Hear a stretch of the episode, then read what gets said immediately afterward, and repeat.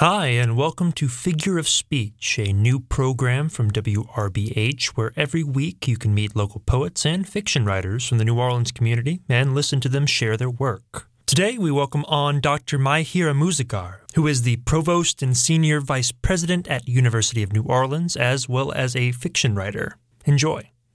Hi, my name is Mahyar Amouzegar. I'm the Provost and Senior Vice President at the University of New Orleans. I'm an engineer by training, but for past 20 years I've been working on national security for the Defense Department. I was born in Iran, and all my life I wanted to be a writer.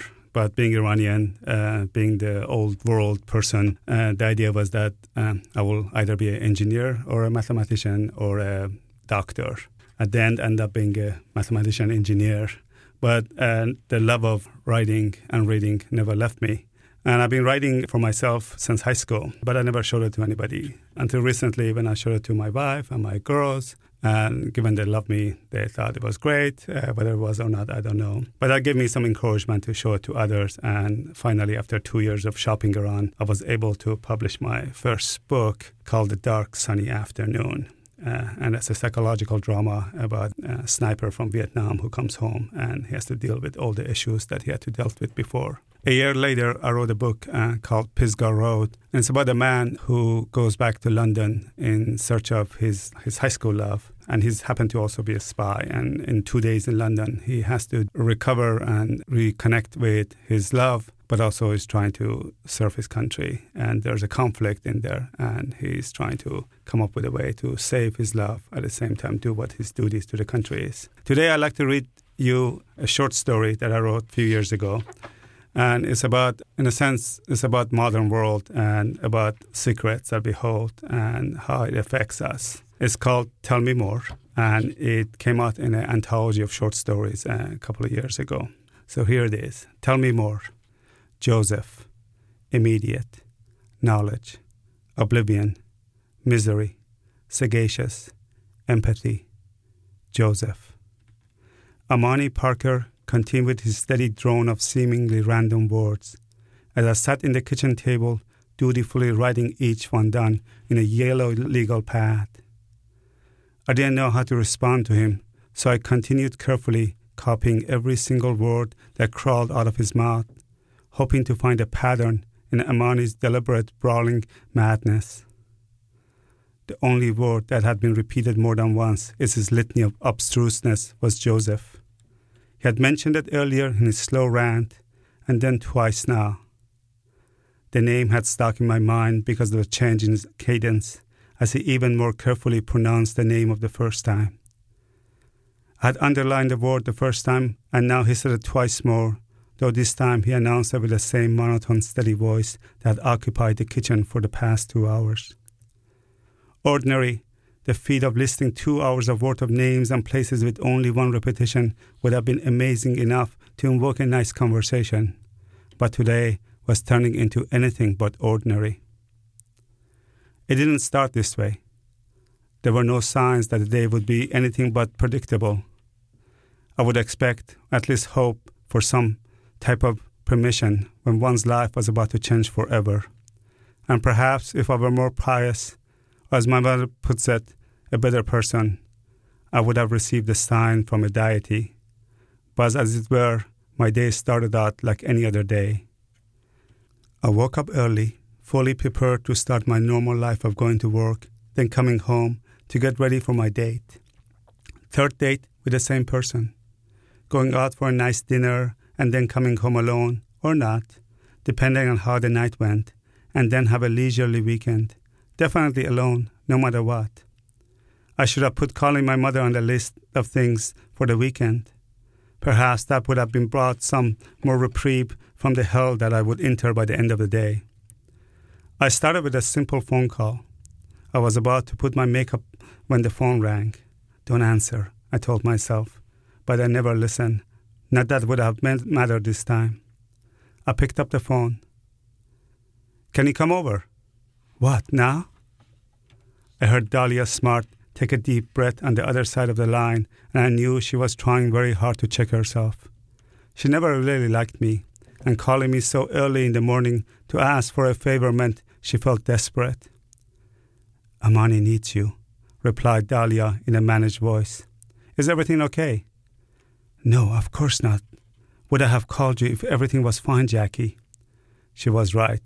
She wouldn't have if she called some, and she would have called someone else. What's wrong, Dahlia? Is Amani ill? I wasn't trying to be nonchalant about it, but Dahlia had made it clear from the minute she, had, she and Amani were married that I wasn't welcome in their house, and more importantly, in their life. Their life.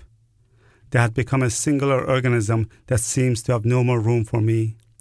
Dahlia would tolerate my presence when it was absolutely necessary. But other than my long-time close friendship with Amani had to be curtailed and to accommodate Dahlia's large presence.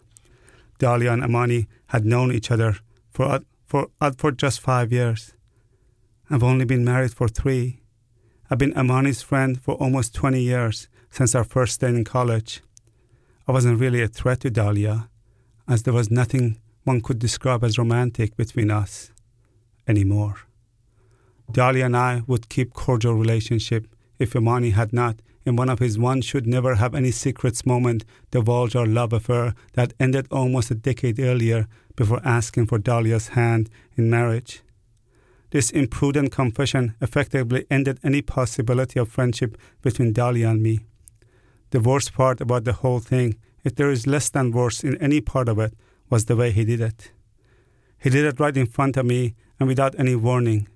So one minute I'm chatting with Dahlia, trying to be nice to her, and the next minute Amani is one knee, his arm outstretched, blurting about honesty in relationships and his everlasting love for her.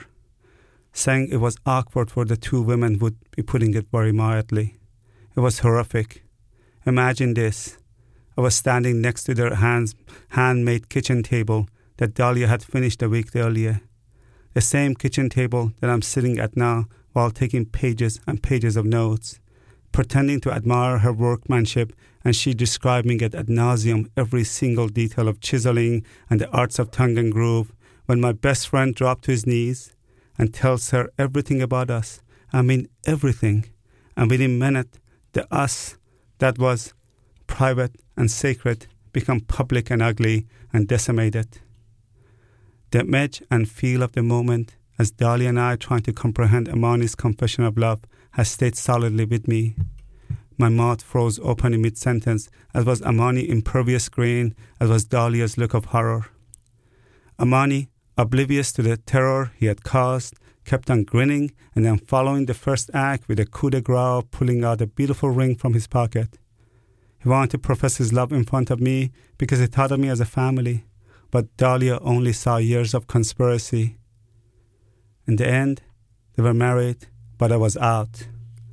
Dahlia had never contacted me for anything, so she called me early in the morning meant she hadn't managed to solve whatever problem existed in her perfect world.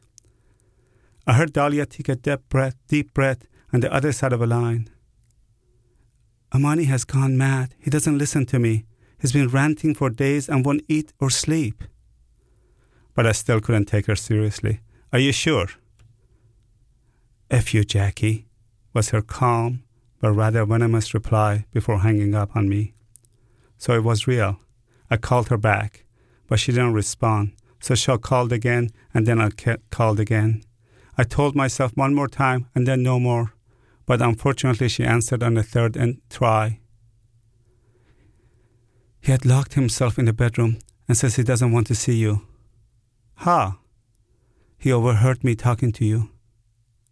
Do you still want me to come? Yes. Please. I'll be there in 30 minutes, I replied, hung up, and without waiting for her response. I could see Dahlia walking nervously in front of her house like a caged animal as I turned the corner. She hadn't seen me, absorbed in her thoughts. She looked desperate, and I thought this was an indication that her life was out of control. I was wrong, of course. Life itself was out of control. I admit Dahlia is beautiful, smart, and talented. She has a powerful job and makes ten times as much as I make. She's perfect, I'm just a regular person with a regular job and a regular look. So again, I admit, it gave me a sense of satisfaction knowing that in Amani's hour of need, I was needed by Dahlia to rescue him. Of course, I was wrong here too. Amani was beyond help, and neither I nor anyone else could have helped him. Though at the time I was oblivious as everyone else. Dahlia was still looking away at a distance and was startled when my old car made a screeching sound and it came to a halt in her driveway. I turned off the engine and stepped outside as she watched my movement without blinking. She gave a timid smile, waiting for me to go to her. How is he? I asked as soon as I came close enough. Same, she replied, but still didn't move, expecting me to say something else. But when I didn't, she added, It's serious, Jackie. He's gone mad. I'm sure he's fine, I assured her with a certainty that wasn't justified. You don't get it. He's not fine. Do you think I've called you if he was fine? I'm sorry, Dahlia. I'm just trying to be helpful. I know you want to be positive, Jackie, but he's in bad shape. She offered, and for the first time there was some warmth in her voice, like the way she was when we met for the first time, before she thought of me as a fraudulent woman who had slept with her man. Dahlia took a step forward, and for a second I thought she was going to hug me, or perhaps she was.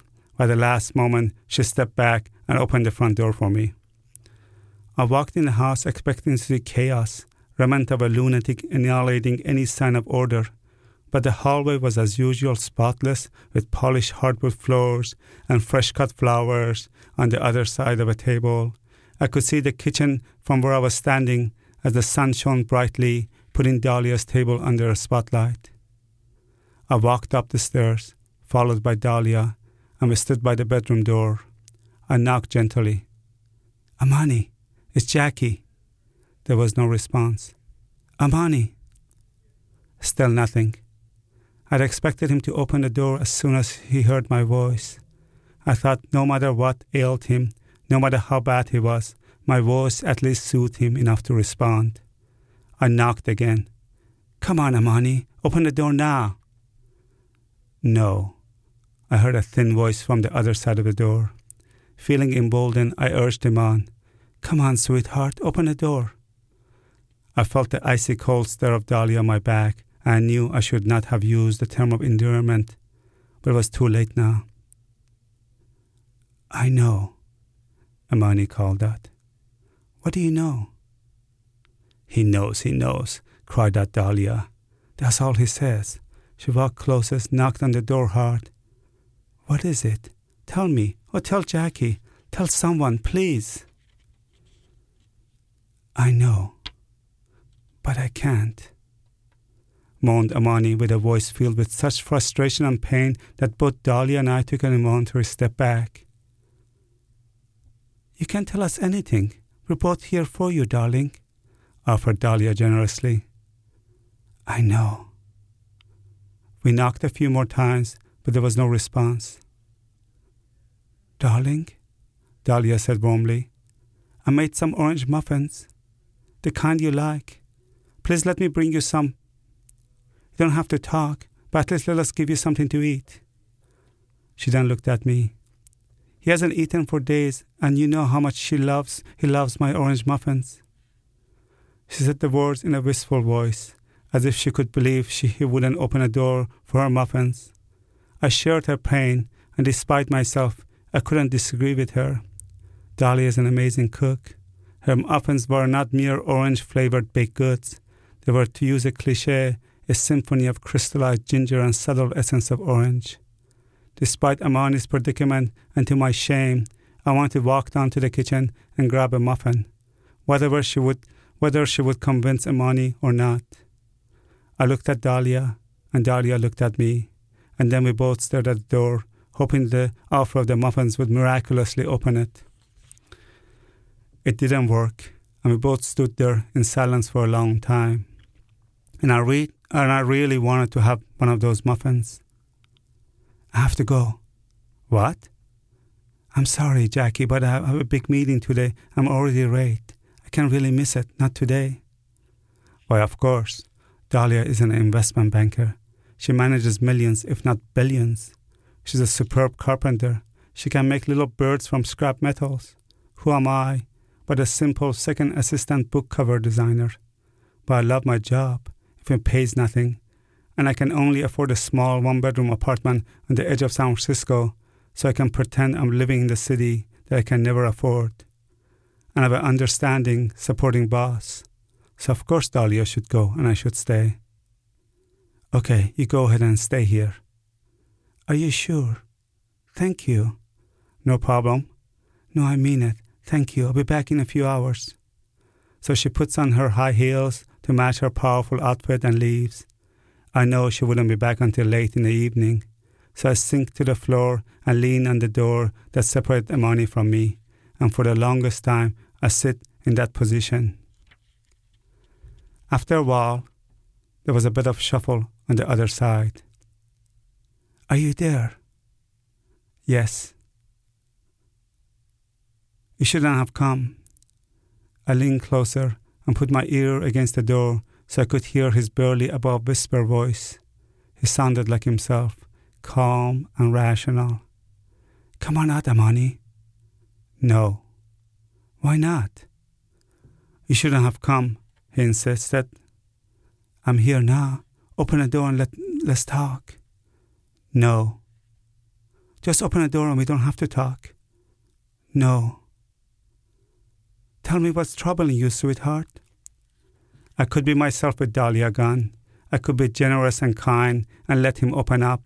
I know him better than anyone. I know. Amani repeated the mantra that was getting tiresome. I know too, offered earnestly, and it heard him chuckle, and that made me hopeful. So I added, and I will tell you. There was no response. Amani? Nothing. Amani! I pulled myself up and knocked hard on the door. Stop it! Stop it now! You're scaring me! I cried out, and despite myself, I could feel tears rolling down my cheeks, and I sobbed in frustration. Still nothing, so I waited patiently, like a mother would, like a sister might, like a lover could. I sat down again, leaning against the door, thinking that he might be doing the same on the other side of this thin wooden barrier. I thought I heard him sob too, so I started to cry again, as quietly as I could, but this time for him and with him. Minutes passed and my legs felt numb, so I stretched them in front of me and banged my head on the door in frustration. You shouldn't have come. Please leave. Open the door and let me see you, and I will leave. I need to make sure. I just want to see his face and his eyes. I told myself that I could tell, that could be comforted if I could only get the door open and could comfort him in return. Please, Amani. I know. If you ever love me, you will open the door this very moment. I didn't want my anger and frustration to get hold of me, but couldn't help it. I was about to say something else, to take back the love requirement when I heard the door unlock. I stood up quickly and fixed my dress. The door opened excruciating slow, as if the act of unlocking it had exhausted Amani. He was sitting on the floor like I was, but not against the door as I had hoped, but against the wall and away from me. He looked up, and I could tell that he feared my presence. Amani's large brown eyes had sunken so deep in the socket they looked like small black rocks at the bottom of an abyss. Amani, I exclaimed in shock, but found enough courage to reach down and pull him up to his feet. He stood up effortlessly and allowed me to hold his hand without protest. His hand felt warm and dry in mine, and I gently let him out of the room. We should go home now before it's too late, he warned me. I will, sweetheart, but let me clean you up bed and make you something to eat. I commanded, and it seemed to work as he nodded and followed me to the bathroom. I cleaned his face with a small towel and walked him to the kitchen and made him sit at a table, all without saying a single word. I made a fresh pot of coffee and put a muffin in front of him and took one for myself from a perfect row of perfectly sized orange muffins. Amani stared at his food but didn't move. I took mine and practically put the whole thing in my mouth. He stared at me and gave a tiny smile.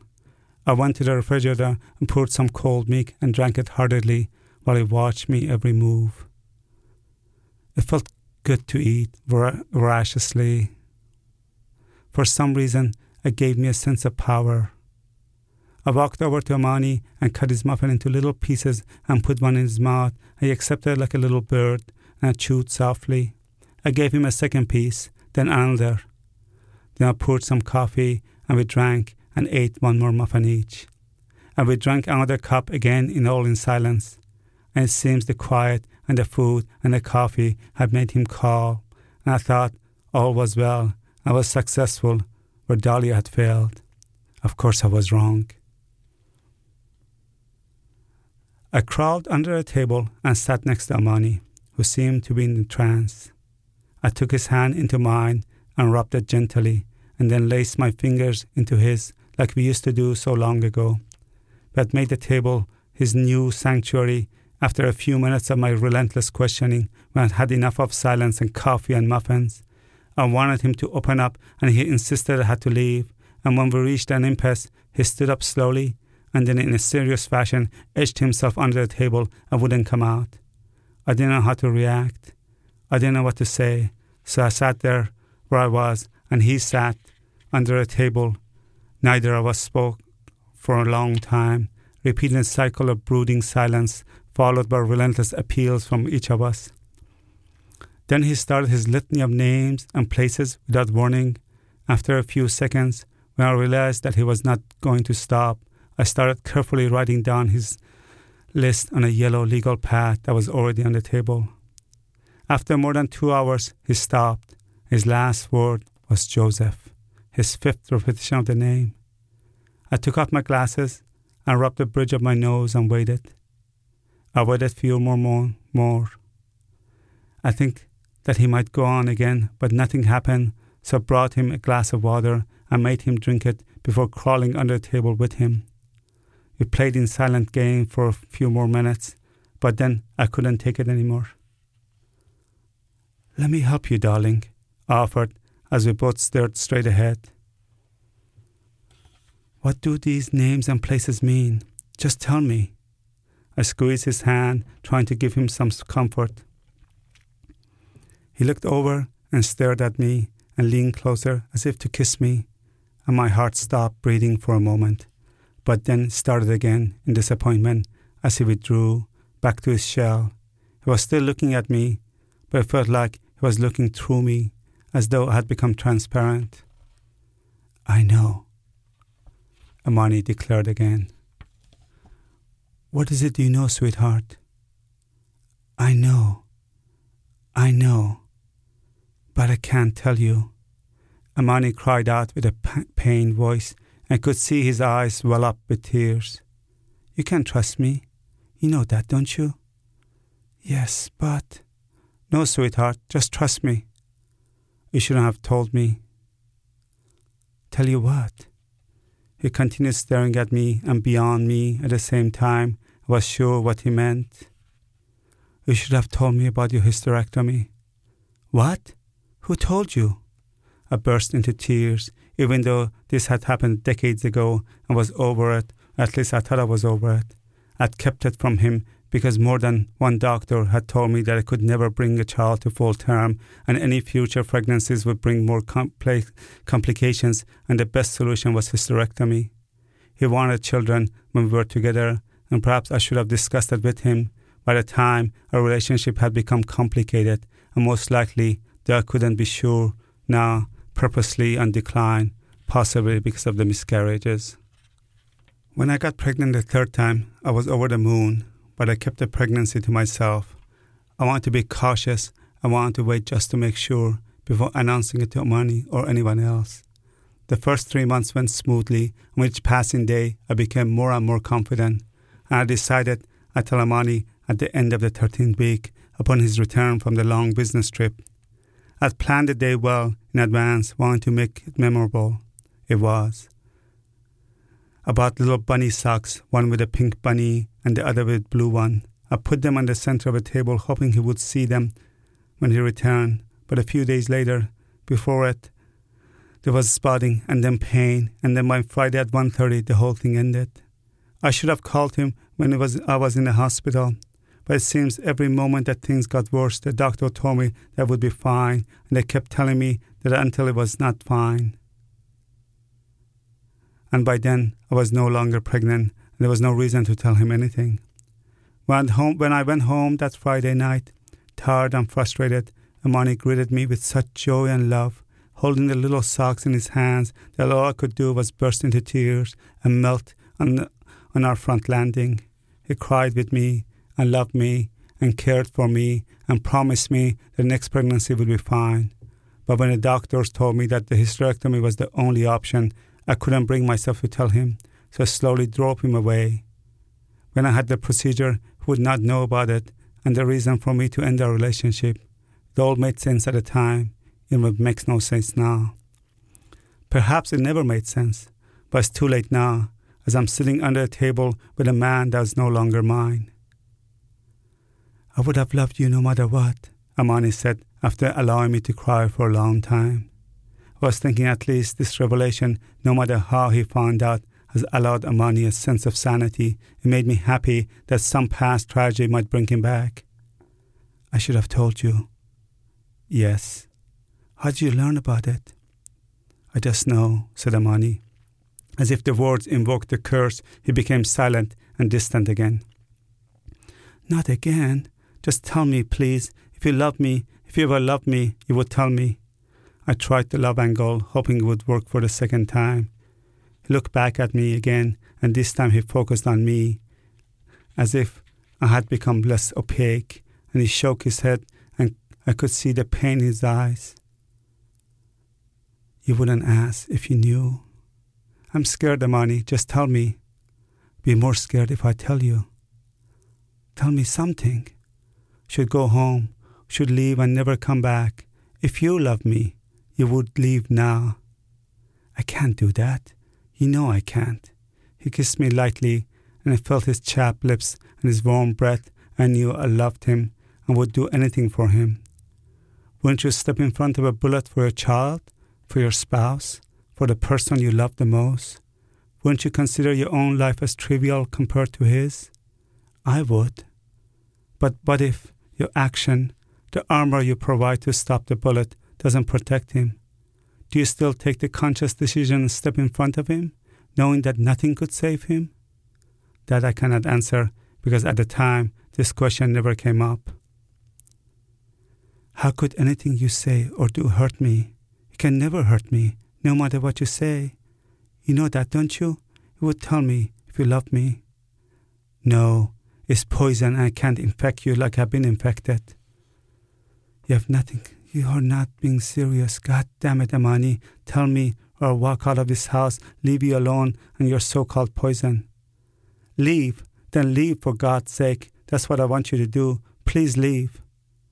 Tell me. I've said enough. I need more. I shouted again, Tell me more. Please don't tempt me, he begged. Can't you see I'm losing control? It wants to infect you too. But I didn't understand. I thought I was strong. It was too late. I think he knew that already. And then, after much longer, he leaned closer, and I could see through his eyes, and could smell his skin, and could hear his heartbeat, and knew he had made a decision. Amani kissed me again, and then put his lips against my ear and whispered. He spoke softly, but deliberately, and I listened intently, waiting for the secret that was destroying him. He spoke for a few minutes, not very long, and then he withdrew. I thought about what he had just said. I was about to laugh at the simplicity of it and ridicule him for scaring us so much over so little when I noticed the change in him. He looked strong, and a sense of relief washed over him. The small back, black curls that had transformed into two bright brown eyes, and his cheeks sullen and dark one minute, then healthy and rosy the next. Amani? He reached over and kissed me.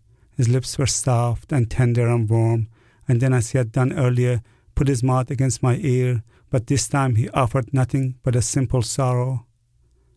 Please forgive me, sweetheart, he offered, and then withdrew and crawled out from the under the table and walked out of the kitchen.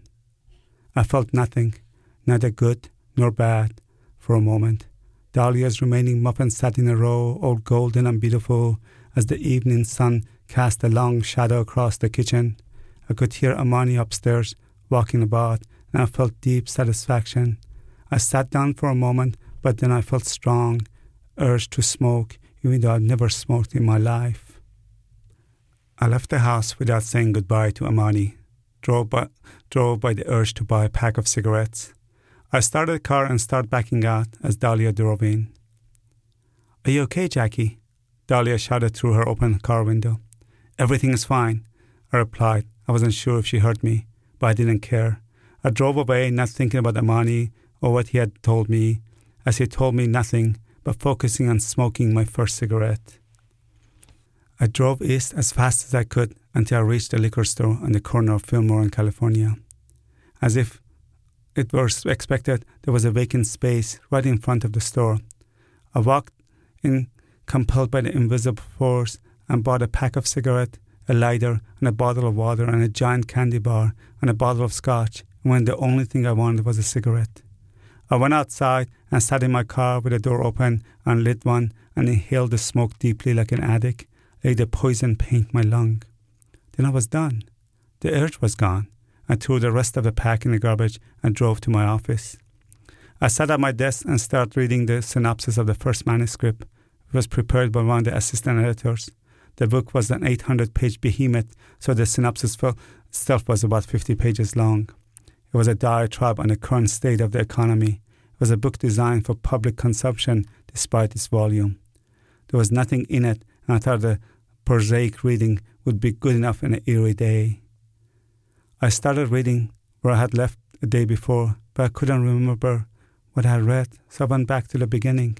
I read a few pages where the words didn't sound familiar, as if I were reading the manuscript for the first time. The words looked and felt different. It was talking about something simple, but it wasn't correct. It wasn't complete. I didn't know how I had missed it before. But there was now a huge piece of it missing, not in a sense that someone had forgotten something. It was all there, and yet it wasn't complete, and I could tell clearly that was missing, but it wasn't mine to correct. It wasn't my job to fix it but I couldn't dispel the nagging urge, and I felt took a red pen and started underlining the pieces that were wrong. But it occurred to me this was a synopsis meant to help with the cover design and not the actual book. So I went to the editor's room and took the giant manuscript to my cubicle. I started reading it in its entirety, but once again it was not right. It was not complete. The author, without knowing it, had touched on some points, but she didn't have the whole picture. She was missing the right elements. I knew the author did not and could not have known that she had touched on those vital points because she referenced them in passing, not as part of her main topic. I took out my red pen again and started underlining the portion that needed correction, elaboration, emphasis. By the time I reached the end of the book, it was past midnight. I had missed my date. I looked at my phone, there were several calls from him. I ignored them and looked at my markers across the book a sea of red in every page, but only underline what needed correction. I had to actually correct them now. I took my black pen to start to write what needed to be said, but then Amani's voice echoed in my head. I remember what he had told me. I knew I couldn't say what needed to be said, at least not this way, not so crudely on the pages of the worthless book. My hands trembled above the page, and I wanted to tell the author that I knew to be right and to be transformative, but I couldn't and tried and tried again, but the best I could do to inform the author to tell her that those pieces were missing was to write, I know, but I can't tell you. I went home and slept soundly and woke up late and told myself that I wouldn't allow Amani's madness to govern my life. It was Saturday morning. I had the whole weekend to myself. I listened to messages from my date, starting from concerned, ending with anger and there were two calls from Dahlia thanking me copiously for saving Amani, asking me to join them for dinner. There was nothing from Amani. I dressed and left the house and walked to the metro station, not wanting to take the car downtown, but I stopped at the coffee shop for to get a cup of coffee to go. As I was waiting in line, I heard a young couple arguing. They were both saying the same thing, but from different angles. Was the same topic as was in the manuscript, but was not exactly the same. They were even more on the boundaries, but like the massive book, the argument was just a shadow of what was real. They went back and forth for a while, and I wanted to tell them they were both wrong, that I knew the truth and they should know and they were wrong, but held my tongue. It wasn't my place. I got my coffee and started to leave, but they were still arguing, each insisting more. I pushed the door to get out, but the same minute I couldn't control the urge and said, perhaps hollered, I know. The couple stopped and looked at me as if I were crazy, but knew I was right and they were wrong. They went back to their argument and I left the shop. I went to the BART station and a train arrived as I did, so I thought, how lucky, and stepped in, but luck no longer had a role in my life. I sat down and tried to clear my mind of the couple and the manuscript, and most of all the money, hoping that the process would clean my body and its poison, but it was not to be. The more I tried to purge it, the more it grew inside me, and it grew fast. The man across from me was reading the Chronicle and could see the headlines. This was a newspaper with tens of thousands of readers, and one would have thought they would know more. But they were even more oblivious than the couple in the coffee shop. How could this be? How could we be so ignorant of the truth that lay so plainly in front of us? That's wrong, I shouted at the man without wanting to, and he looked over at the paper and smiled, expecting another crazy person on the metro. I'd dressed up to go downtown. I'd made my hair and put on makeup. I looked fine, as my mother would say. I smelled of expensive perfume, so perhaps the smile was not to dismiss me, but to agree with me, one professional to another. I could clearly see and understand what was invisible only a day earlier. He was a lawyer, a corporate lawyer to be precise, but it was as clueless as the headline. He took my comment as an invitation and started to shuffle as he tried to build the courage to engage me. It's wrong, I repeated without control, as if the urge to speak out, like the urge to smoke a day earlier, was taking over me. What's wrong? the man asked, and now feeling encouraged, he stood up. I was about to tell him. The words, the truth, nodded in my body.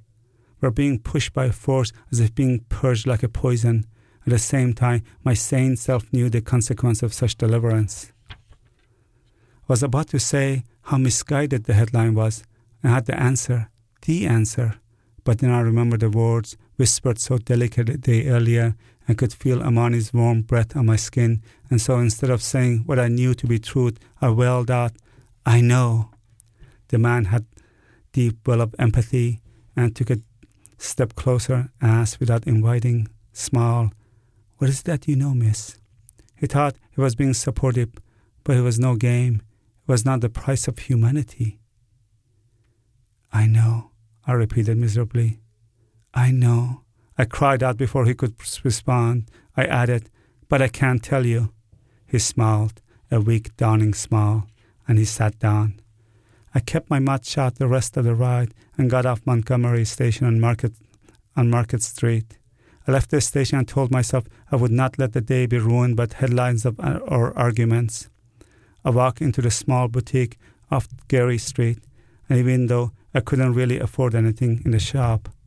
I thought it would be buy something small anyway, as a way of treating myself, something to make me feel good about life.